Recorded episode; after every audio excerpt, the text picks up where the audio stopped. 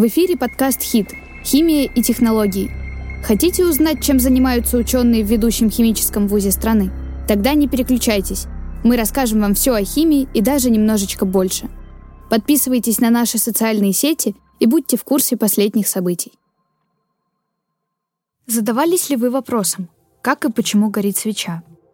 Сам фитиль отдельно горит очень быстро, а вот парафин или воск, из которого она сделана, наоборот, поджечь довольно трудно. Для этого нужны очень высокие температуры. А вот свеча зажигается легко и горит долго.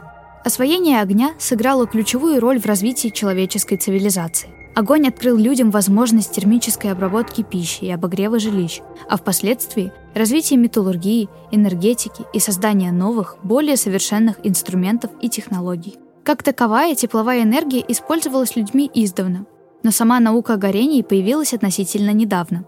В XVIII веке Ломоносов и Лавуазье определили горение как процесс соединения веществ с кислородом.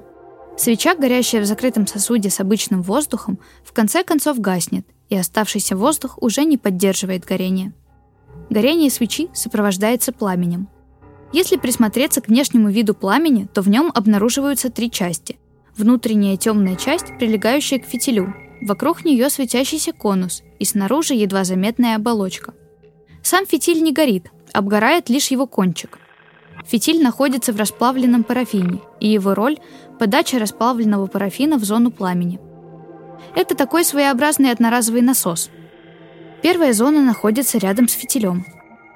В этой части пламени происходит испарение парафина за счет тепла, приходящего из светящейся зоны пламени. Эта зона практически бесцветная и относительно холодная. Температура здесь не выше 600 градусов Цельсия. Вторая зона самая яркая.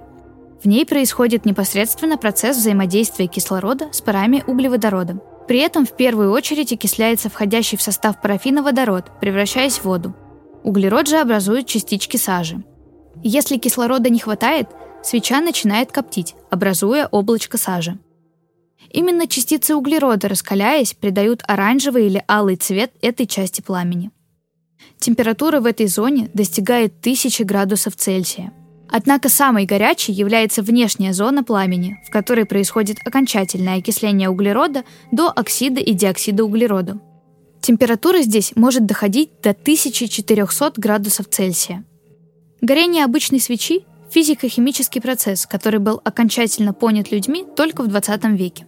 Великий ученый Майкл Фарадей написал, Явления, наблюдающиеся при горении свечи, таковы, что нет ни одного закона природы, который при этом не был бы так или иначе затронут. Несмотря на большой опыт использования на практике, процессы горения остаются одними из наиболее сложных для научного изучения.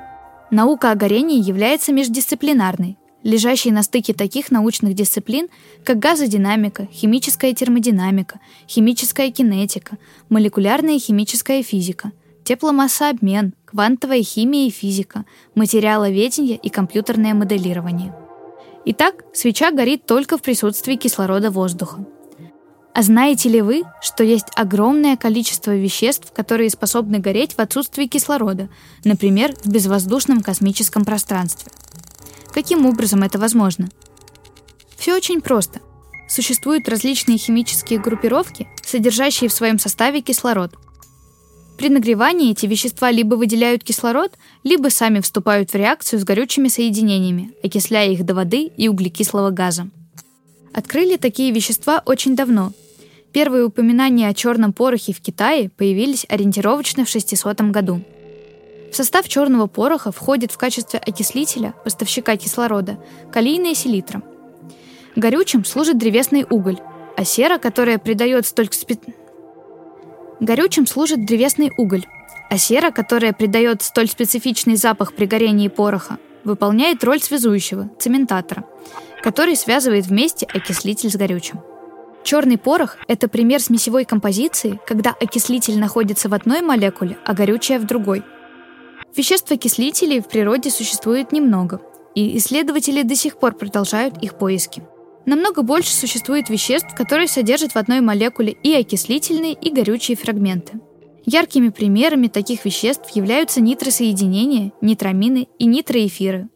У всех на слуху такие вещества, как нитроглицерин, тротил и гексоген. Однако оказывается, что существуют вещества, не содержащие в своем составе атомов кислорода, но тем не менее способные к горению. Энергия, необходимая для распространения горения, изначально содержится в молекуле в виде внутреннего напряжения, как энергия, заключенная в сжатой пружинке. Под воздействием теплового или иного импульса такая молекула разрушается с выделением тепла. Обычно такими соединениями являются вещества, содержащие в своем составе атомы азота, так называемые полиазотистые соединения. Наиболее известным примером являются азиды, как органические, так и неорганические. Все вышеперечисленные соединения и смеси называются высокоэнергетическими материалами – Высокоэнергетические материалы, реагируя с выделением тепла и газов, способны образовывать устойчивые химические автоволны, которые мы называем горением. Эти волны могут распространяться по веществу со скоростью от долей миллиметра до километров в секунду. Химические системы, способные к образованию низкоскоростных автоволн, используются в генераторах газов высокого давления, самораспространяющегося высокотемпературного синтеза, твердых ракетных топливах, пиротехнических составах, порохах. Высокоскоростные автоволны характеризуются сильнейшим повышением давления и температуры. С их помощью можно довольно легко получить давление до нескольких сотен тысяч атмосфер и температуру до нескольких тысяч градусов. Химические системы, способные к образованию низкоскоростных автоволн, используются в генераторах газов высокого давления, самораспространяющегося высокотемпературного синтеза, твердых ракетных топливах, пиротехнических составах, порохах. Высокоскоростные автоволны характеризуются сильнейшим повышением давления и температуры. С их помощью можно довольно легко получить давление до нескольких сотен тысяч атмосфер и температуру до нескольких тысяч градусов. Образование таких волн характерно для процесса, который называется детонацией. Системы, которые могут образовывать такие волны, применяются для синтеза сверхтвердых материалов, для синтеза алмаза, сварки, блокировки, то есть нанесения тонких и прочных покрытий, упрочнения, штамповки и резки металлов, разрушения горных пород в строительстве и в оборонных технологиях. Высокоэнергетические материалы, начиная с открытия в глубокой древности черного пороха и вплоть до разработки современных технологий взрывного синтеза алмазов и создания космических ракет, оказали огромное влияние на развитие цивилизации. В обыденном понимании эти материалы особенно в наше неспокойное время, ассоциируются с войнами и разрушениями.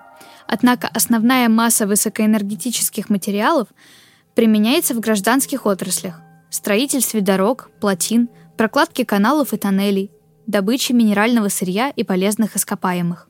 Незаменимы высокоэнергетические материалы при сейсморазведке земных недр на нефть и газ и добыче этих энергоресурсов.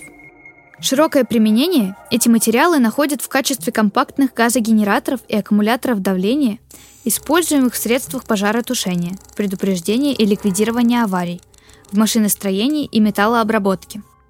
Современная ракетно-космическая техника немыслима без высокоэнергетических материалов, от компонентов ракетных топлив до системы пироавтоматики космических аппаратов. Таким образом, в современном цивилизованном обществе высокоэнергетические материалы становятся могучей производительной силой, которая служит созидательным целям.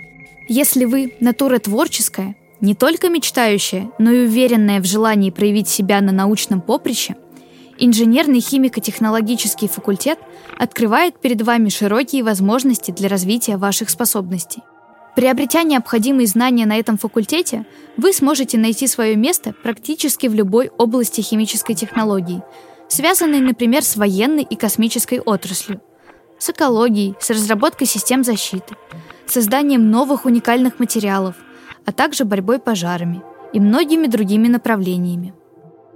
В будущем вы сможете работать на самых передовых рубежах современной науки и техники, разрешать важнейшие проблемы создания и использования энергетических конденсированных систем – пороха, твердые топлива, взрывчатые вещества, взрывчатые пиротехнические составы, являющихся источником концентрированной энергии, а также проблемы управления быстро протекающими процессами горения и взрыва. Окончив факультет, вы будете знать технологию высокомолекулярных соединений и полимерных материалов, производство и применение азотной кислоты и ее солей – многих органических и комплексных соединений, Прежде всего азот содержащих, химическую физику горения и взрыва и основы технологической безопасности химических производств.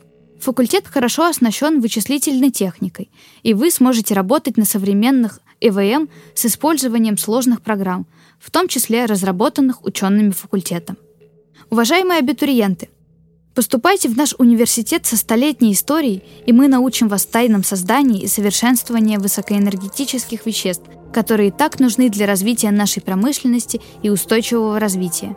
Ваши знания будут бесценны, и все выпускники 100% востребованы на условиях выше рынка. Ждем вас!